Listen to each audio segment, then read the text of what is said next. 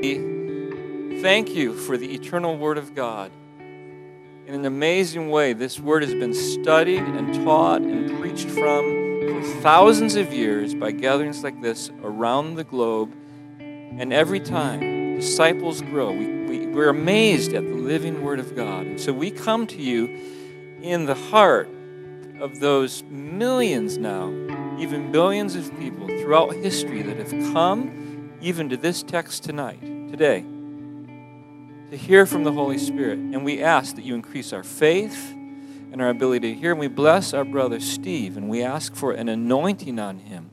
Lord, the words and the thoughts and the prayers that he's been investing in this last weeks to study and hear from you, let them now come out and bear fruit in our lives, that your word would be like seed planted deeply in the soil of our hearts that will produce fruit for your kingdom, for our lives, and the advance of your kingdom in our time, in our place. Come, Holy Spirit, we pray. In Jesus' name, amen. So, uh, I've had an incredible week while I studied. Um, that is really bright.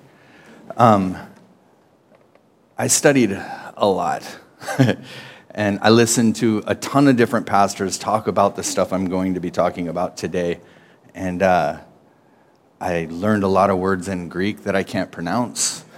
And uh, that really reminded me of back in the er, when I first showed up here and I used to serve on Tuesday nights. We had uh, youth group in the back on Tuesday nights. And somebody brought, I think it was Dilly, brought a Bible in pidgin which is the language I think they speak in Hawaii or something originally. And uh, I don't know, it just it made me laugh because it sounds like uh, you know Jesus say this one too. You know, it's like it's hilarious. And uh, I don't know, I just wanted to really. I wish I could speak pidgin instead of Japanese or something and get up here and speak it in pidgin, but I can't. I'm sorry. I also had an incredible week because of what a family we have here. I don't know if you guys know it, but this is a room full of Barnabases. Um, every time I get the privilege of doing something like this, um, everyone's behind me. You know, I can't tell you how many phone calls I got and how many people I saw in town. We happened to see each other at Costco or whatever, and they're, oh, by the way, you're speaking. Yeah, yeah let me pray, you know. And um, emails and Facebook posts, and it's just amazing. It's like uh, I'm about to date myself. You guys remember the movie Rocky? You know, and he's all beating beef and stuff, you know? And uh, he's, he's by himself. It's the lone struggle that Americans seem to love. And then one day he's running in the morning, and the whole town comes and follows him running through town, right? And he gets to the top of the stairs. You know? And that's about where I'm at right now, you know? because my church follows me and takes me with them. And everywhere I go, they, they're pushing me along. And it's just amazing. I mean, I could be making coffee or something, and I'd hear Rocky in the background, and all my friends, yeah, good job. I don't even drink coffee. But, you know, we have a great church for that. And I think a lot of churches do that. But there's something that gets in the way of that, and uh, we're going to talk about that today. Um, there's a lot of things that people disagree upon in the Bible and in church and how we should do things, and it really goes too far a lot of times, right? Uh, like one, uh, I remember uh, the big controversy uh, the first few years when I was uh, studying uh, was whether you should be pre tribulation or mid tribulation or post tribulation. And, you know, no, I want to stay and fight for that seven years. Or, no, I want to be transported out of here and raptured. And I, I kind of think we don't have a choice. It's going to happen how it happens, you know? uh, I heard someone say that I'm, I believe in pan trib. I'm going to wait and see how it pans out, and then I'll tell you. But we find the funniest things to argue about. We, we have church splits over stuff like this. And I think that's what Paul was talking about at this point in Philippians. It, it seems to me that this is the entire point of the letter that he wrote. All these things he's building up that we should be this way and we should do this and we should be like that kind of leads up to this one moment when he brings up, I plead with, uh, I, I, I watched like 42 films of people preaching this, and I learned 42 new ways to say these names. Um, Euodia and Syntyche, I think. Uh, I plead with Euodia and Syntyche to be of the same mind in the Lord. Or maybe we should put our own names there, you know? I, I plead to Fred and George to be of the same minds in the Lord and quit arguing over whether the Raiders or the Chargers are going to win next, time, you know? it's very important that we're of one mind. It really is. It's brought up again and again and again in the Bible. He even talks about it earlier in Philippians at, uh, in, in the second chapter. Therefore, if you have any encouragement from being united with Christ, if any comfort from his love, any common sharing of the Spirit, if any tenderness and compassion, then make my joy complete by being like minded. Having the same love, being one in spirit and of one mind, do nothing out of selfish ambition or vain conceit. Rather, in humility, value others above yourselves, which is just so easy to do, right? Not looking at your own interests, but each of you to the interests of others. And that's hard to do when you think someone's wrong. I mean, it's nearly impossible. I don't know, maybe it is for me and not you guys. It's just me. but Paul talks about this in many of his letters. He goes on and on and on about being the same and, and putting other people first, which puts him in good company because, you know, Jesus said this one too. There, in Matthew, Jesus says, Therefore, if you are offering your gift at the altar, and there remember that your brother or sister has something against you, leave your gift in front of the altar. First, go be reconciled with them then come and offer your gift. So I'm thinking this whole reconcile thing and forgiveness and, and all that is pretty important because it's supposed to come before your offering. And the Jews were pretty big on this offering thing, you know? I mean, a higher percentage of them back then tithe than we do. Um, anyway, that's, that's another, an, another day. It got totally quiet when I brought up tithes. Did you see that? Everybody's hand went to their wallet, you know? and so when he says this, I plead with Euodia or Steve and John to, to be of the same mind in the Lord.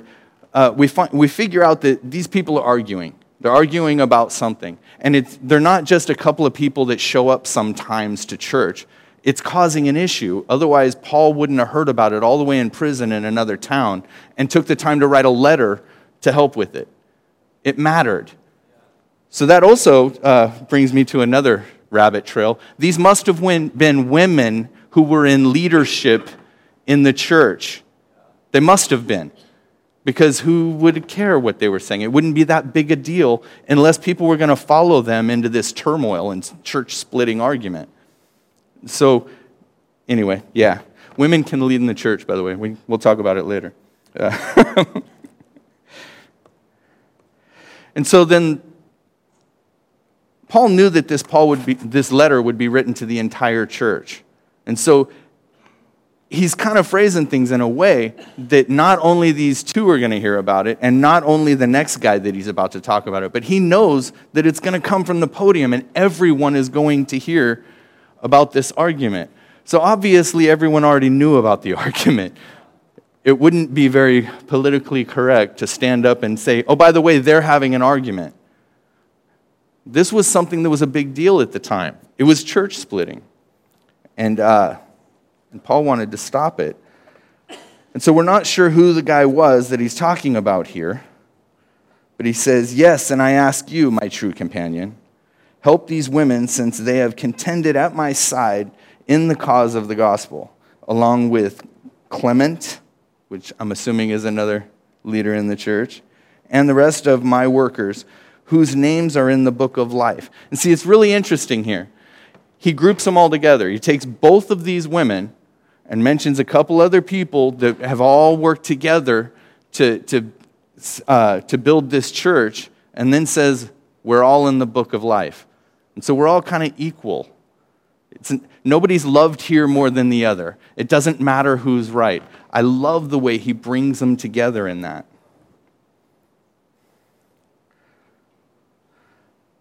Because when, when you talk about the relationship of all of us together, the petty arguments seem to be so much smaller, right? They were big a second ago when it's just me being mad at so and so. But then all of a sudden, when we bring the whole community into it, the argument itself actually shrinks. These kind of arguments can cause so much problem, and Paul gives us three steps to get out of it.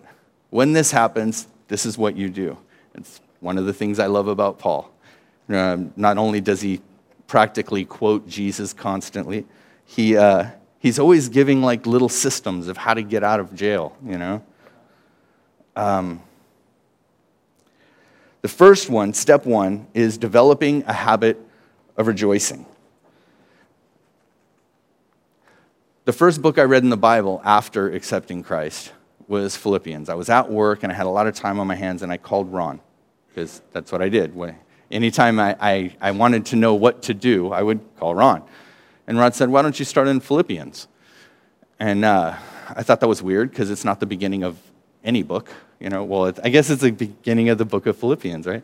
But it's not the beginning of the Old Testament. It's not the beginning of the New Testament. It's just, uh, it's Philippians. It's a letter. But he told me to do something really interesting. He said to count how many times I find the words joy and rejoice.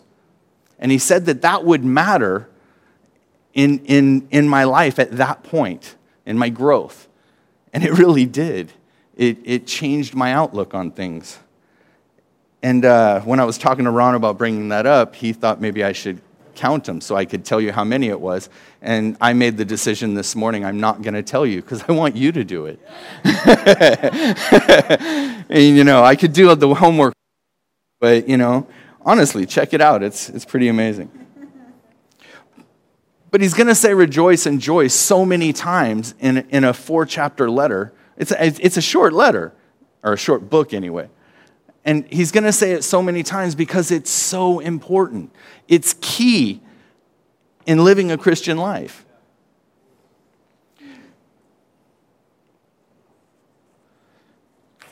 Page two. Did you know that there is no antonym for rejoice? Now, that's not my own wisdom. I looked it up. You know, somebody else did it, said it, and I decided to look it up. And it turns out it's true. There is no antonym, it's something of its own. You either rejoice or you don't. There's no, there's no anti rejoice, you know? I think that's because joy is not really an emotion, right? Like happiness has sad. Uh, yeah, anyway, I could go down that rabbit hole a long time.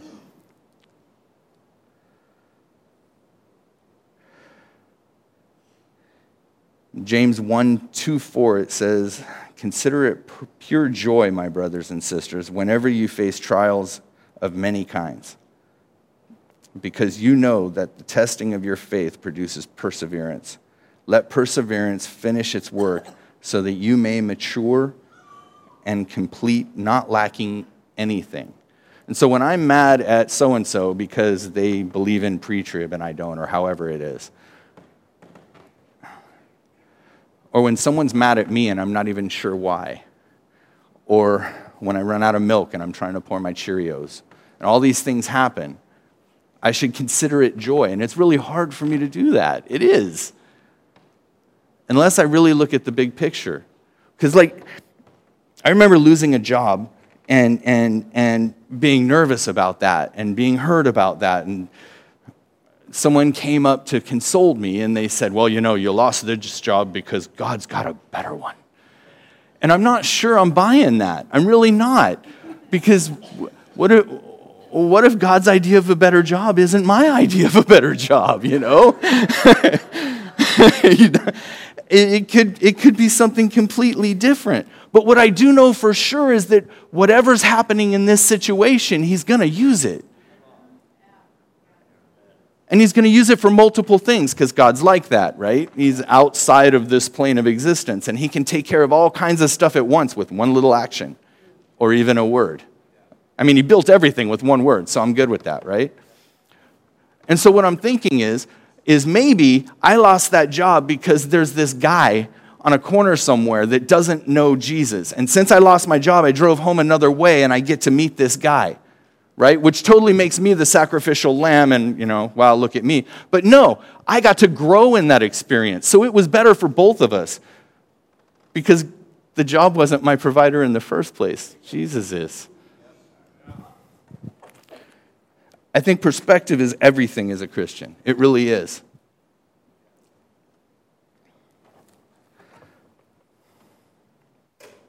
Step two in this little plan is to learn to be patient with each other. Now, I have, I have grandkids, and, and that's after raising three daughters. Um, and both of my, I have two granddaughters, no boys. Um, not going to go down that road. Um, your kids are going to make mistakes, right? And, and when they make mistakes, do you hate them? Or do you think they're horrible people? No, they're kids. They're just kids. And so you might discipline them. That might involve a spanking or time in the corner or timeouts or, or however it is you choose to discipline your kids. But the point is, they're, they're not condemned because they made a mistake. They're not condemned because they were wrong. And so, why is it so easy for us to do that to each other?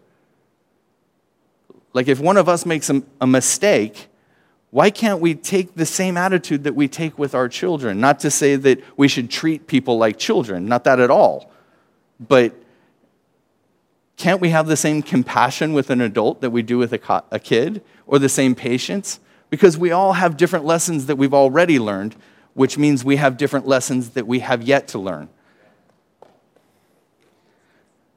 And so, if someone hasn't learned something that I have, or the other way around, maybe if we're patient with each other, we all get to learn instead of, you know, starting new churches and stuff. New, writing different Bibles that say different stuff. Yeah.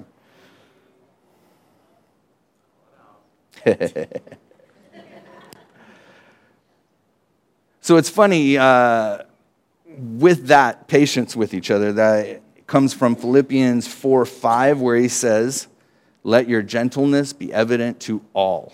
The Lord is near. And the word gentleness is a Greek word I can't, can't even begin to say.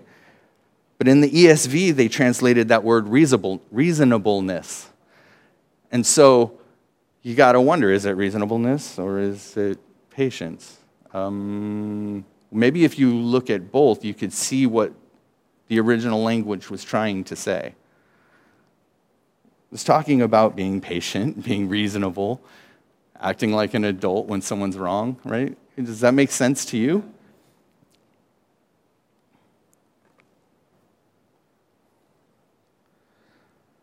And then those last four words in it are amazing to me. The Lord is near.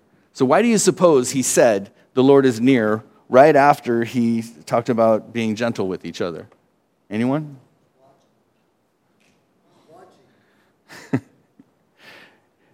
yeah, yeah, Papa's home. I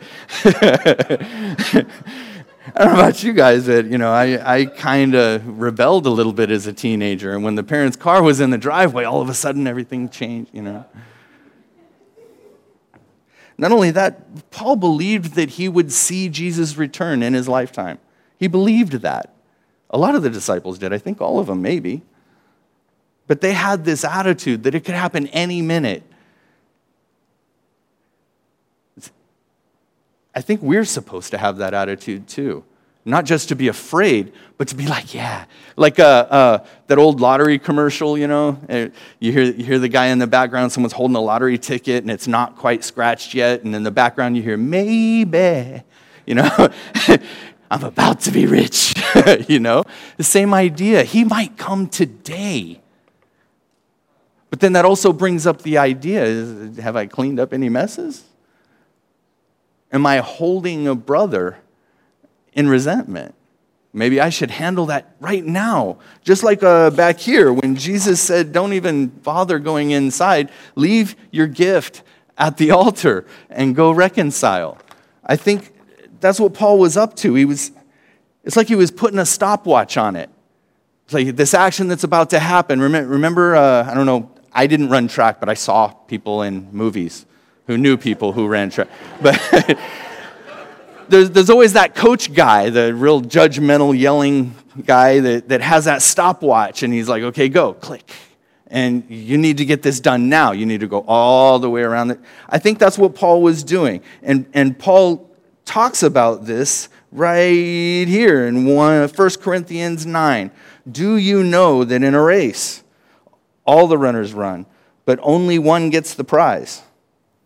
Run in such a way as to get the prize. Everyone who competes in games goes into strict training. They do it to get a crown that, uh, blah, blah, I'm doing great here.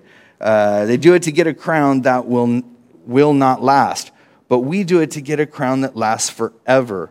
Therefore, I do not run like someone running aimlessly. I do not fight like a boxer box beating at air. No, I strike a blow to my body and make it a slave so that I had, uh, so that after I have preached to others, I myself will not just be disqualified for the prize. This is a race. We don't get to say, you know, ah, I got time. You know, it's not like Pink Floyd, there is time to kill today.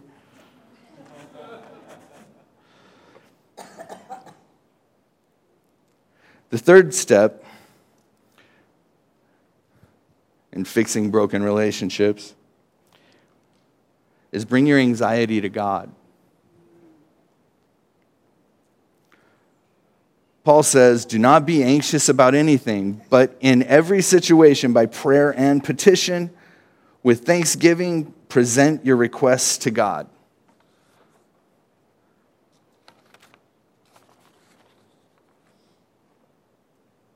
Yeah, that's easy. See, the way I see it is anxiety is like, uh, I think most of us drive here, right? And you're getting ready to run out of gas, and all of a sudden, this ding, this light shows up on your dashboard to let you know that some sort of maintenance needs to be done. And if it's the gas gauge, then that means you're supposed to stop and get gas. If it's the, the temperature gauge, maybe you need some water. If it's the oil gauge, you better go see a mechanic because who knows how to put oil in their car anymore. Um, but it's a meter. It's, it's, anxiety is not there to worry forever. I mean, you know, like there's that, that two in the morning worry when you wake up, and there's nothing you can do about it except just sit there and not sleep. That's not what anxiety is for. It's misused anxiety. Anxiety is there so that you know, hey, it's time to pray.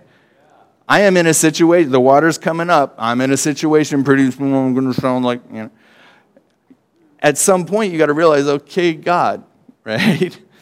Uh, actually, oh, this part's free. It just came to me. Uh, Peter on the water, right? He, he's on the water. He's doing that one thing he's walking like no one's ever done before besides Jesus and then all of a sudden he kind of gets afraid and he starts to sink and he calls out Jesus. He did exactly the right thing in that moment. You're supposed to call out. That's the, that's the ticket right there.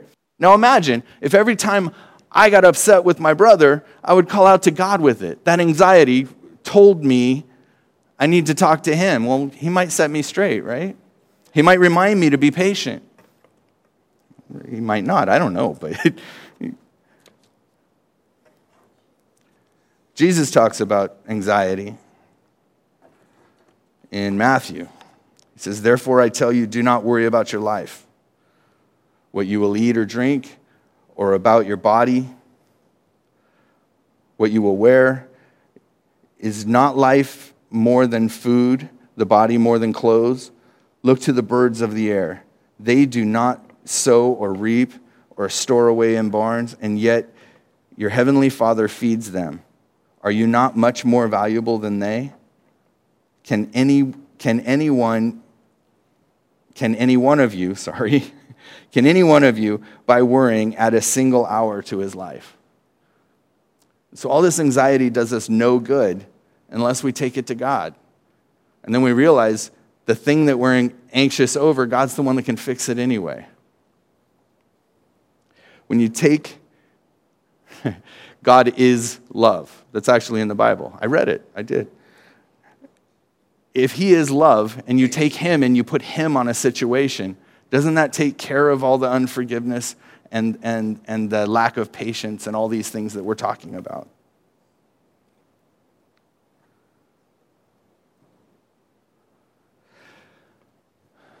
Jesus was the perfect example, well, on any topic I want to bring up. But in this particular topic, he was the perfect example because it actually talks about a time when Jesus was anxious. And he took his friends out into the woods at night and said, Hey, watch over me while I pray. I still don't understand why, but he did. He asked him to do that. And he, he went off a, a stone throw away from him and he knelt down because he knew where he was about to go. And I have to tell you, I've had a lot of situations in my life, a lot of things that I was anxious about, and sometimes I was smart enough to go to God on it, and sometimes I wasn't. But none of them came even close to equaling what Jesus was going through that night. Because that night, he knew he would be arrested and, and, and brought to the cross. I can only imagine the anxiety he must have felt. But when he was praying, this is what he said Father, if you are willing, take this cup from me. Yet, yeah, yet not my word, not my will, but yours be done. And an angel from heaven appeared to him and strengthened him. And being in anguish, he prayed more earnestly, and his sweat was like drops of blood falling on the ground. And notice after that prayer, Jesus still went to the cross.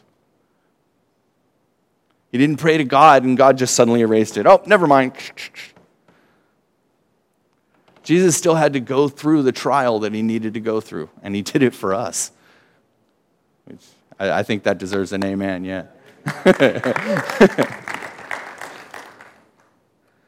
but God was with him, and an angel tended to him. It's fairly amazing.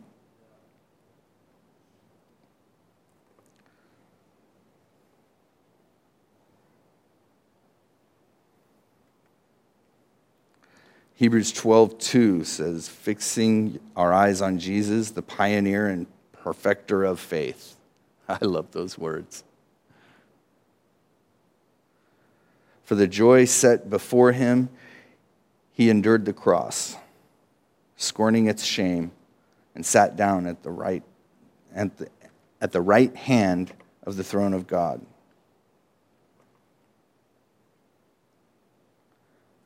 Think at that point, the, uh, the argument goes away, you know?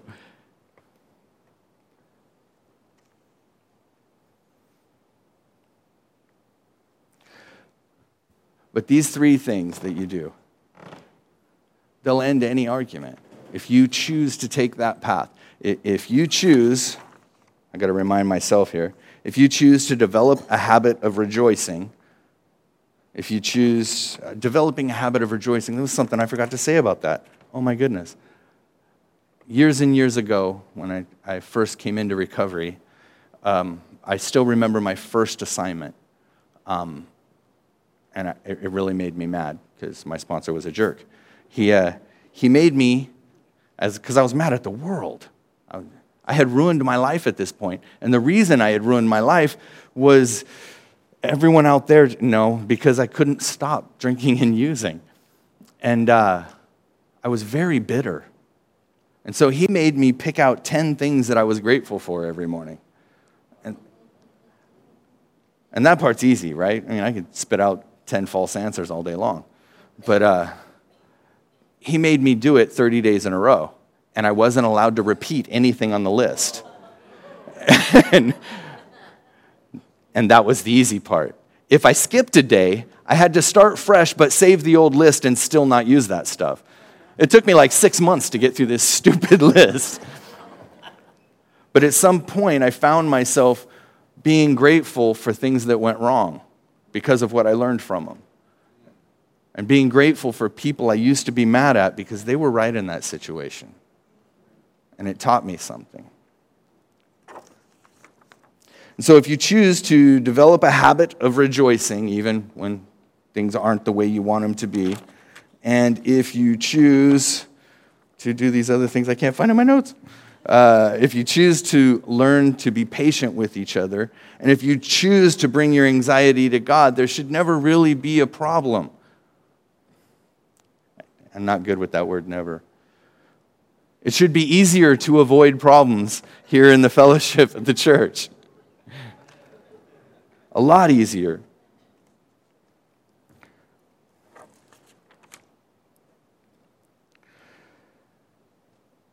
And then Paul goes on to the promise. With those three things, or all the stuff he listed out, and the peace of God, which transcends all understanding, will guard your hearts and your minds in Jesus Christ. And that's another spot where we all go, Amen. Yeah.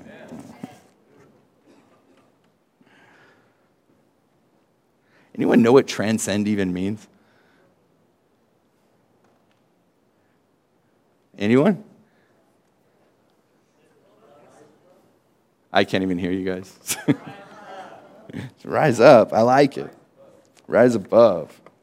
Good stuff. Actually, I have it right here. And the first words it says is to rise above. Nice. You guys are smart. You know that? it also says overpass. Ah!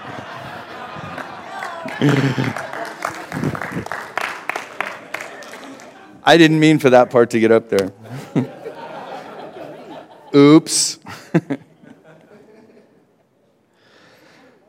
so if you notice on there, at the end of that, it talks about a theology when it has to do with theology. It says, of the deity to be above and independent of the universe, time, etc. So if you look at it from that point of view, it kind of makes it even a bigger concept, doesn't it? It's not just above, it's completely outside of, not even needing the other to exist. Completely other than. And so, what Paul's saying here is that the peace of God is so far out there we could never really understand it. Not even close. It's way above.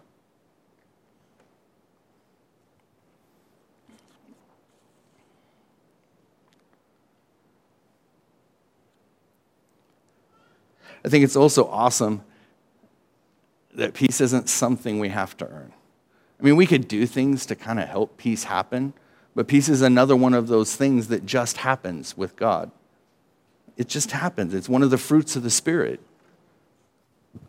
Uh, Galatians 5:22, but the fruit of the spirit is love, joy, peace. It's like number 3 on the list. So I'm thinking like the ingredients are the most in, in order, you know, they descend you know.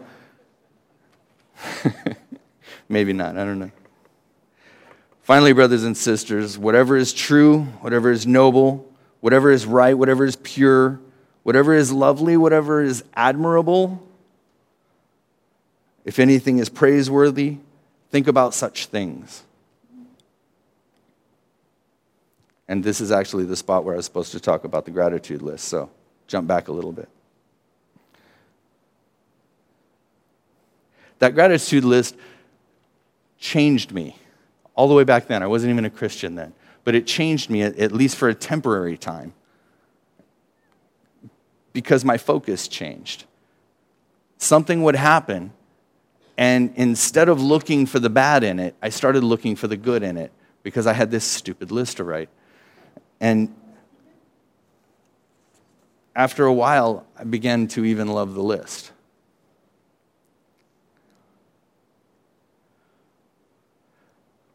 Um, I, I have a roommate right now who, who is a photographer, so I've been thinking a lot of cameras.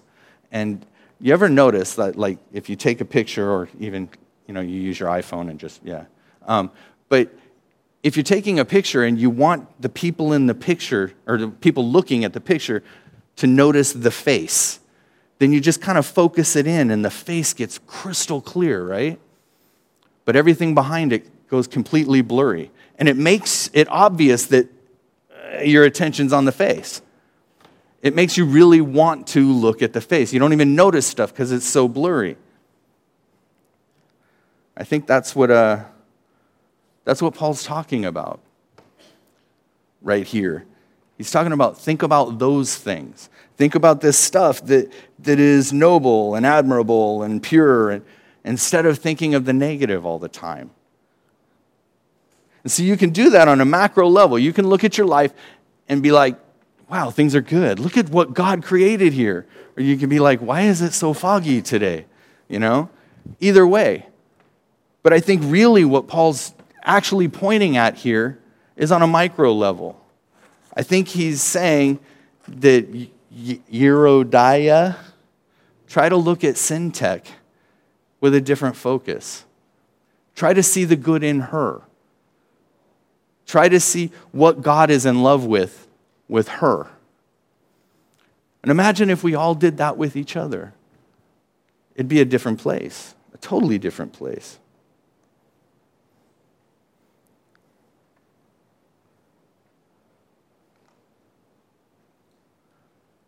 There was one time uh, I was really upset with someone, and it wasn't even anything from what they did. It was, uh, they had something I wanted.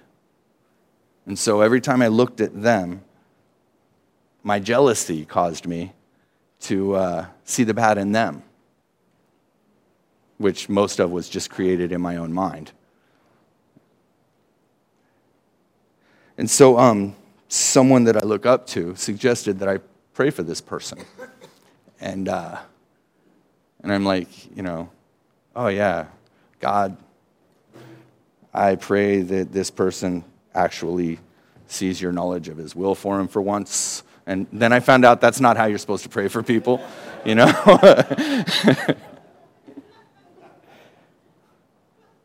and so I started praying for his success. And I started praying for his blessing. I started praying that God would build him. And I started cheering him on the same way that people were cheering me on all week with love. Now I'm in love with that person. I think this, this dude's great. It changed my focus.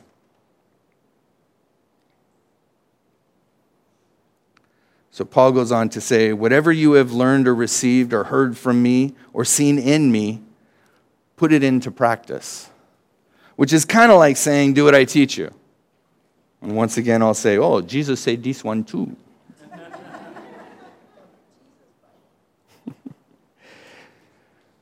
Jesus is talking about the part where he's telling us about the wise and the foolish builders. And he says, Therefore, anyone who hears these words of mine and puts them into practice is like a wise man who builds his house on the rock.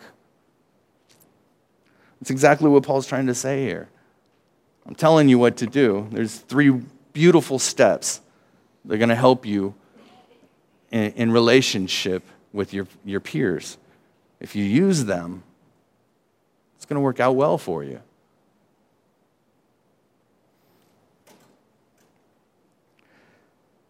And then he says one of the most profound things. I love it. And the God of peace will be with you. Now, of course, the God of peace is with you all the time, right? But I think he's talking about that more potent, Holy Spirit driven moment, like what we had earlier today, here, right here in the room, when you can just reach out and touch him that feeling that like you're swimming in the Spirit. That peace. That overwhelming peace. There's a blessing in Numbers the people were supposed to be blessed with. And I'm hoping that being at church today and learning about this section of the Bible blesses you in the same way. It says, Lord bless you and keep you. and cause his face or his countenance. Now you got to understand continence, when they, when they say continence, that's a little more than just his face. That's his being, his essence, all of it focusing at you. Like the clouds aren't in the way on a nice summer day and you feel that warmth. I think that's what they're talking about here, is that his countenance is to shine on you and give you peace. Now, I don't know about you guys, but I think that some of you have had some of the same dealings that I've had and some of the same failures that I've had. I think that maybe there's relationships in your past that you can get the chance to you can get the chance to fix them. And if there's still a chance, click. Stopwatch is running. Jesus could come back any moment. If you're having a hard time with that, I think maybe today's a good day to get prayer for that. Also, if you're like me, it might be too late with some people. My dad died before I could reconcile.